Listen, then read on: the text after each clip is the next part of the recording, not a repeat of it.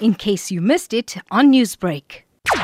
Well, it's an important judgment that affirms that the rule of law is paramount in South Africa and that all public actions or executive actions must be rational and legal. And the court has found that the former National Police Commissioner of Correctional Services, Mr. Arthur Fraser, acted unlawfully in uh, overturning a decision of the Parole Appeal Board and granting a medical parole to Mr. Zuma. What is the expectation now? The court states that it has declared that the time that Zuma was out of jail on medical parole should not be counted to the fulfillment of his sentence of 15 months.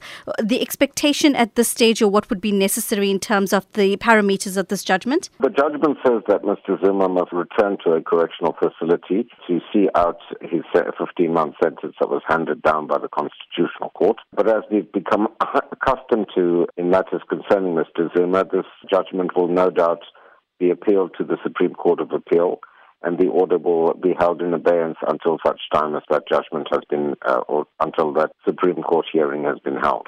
On one hand, we have the rule of law that has been upheld through this judgment and something that you have been championing as well quite closely. On the other hand, there's concerns right now of what could be the possible aftermath of this judgment in terms of uh, what we saw in July with the gathering at Nkandla, the unrest that happened afterwards. Is this something that's on your mind as well? Is this a concern you share? It's concern that, that we should share, but that is a matter for the uh, security forces and the law enforcement agencies to deal with. It, uh, as the court made clear in its judgment today, it is not a factor that the court or that the National Commissioner should be taking into account in uh, making a decision as to whether or not to grant medical parole.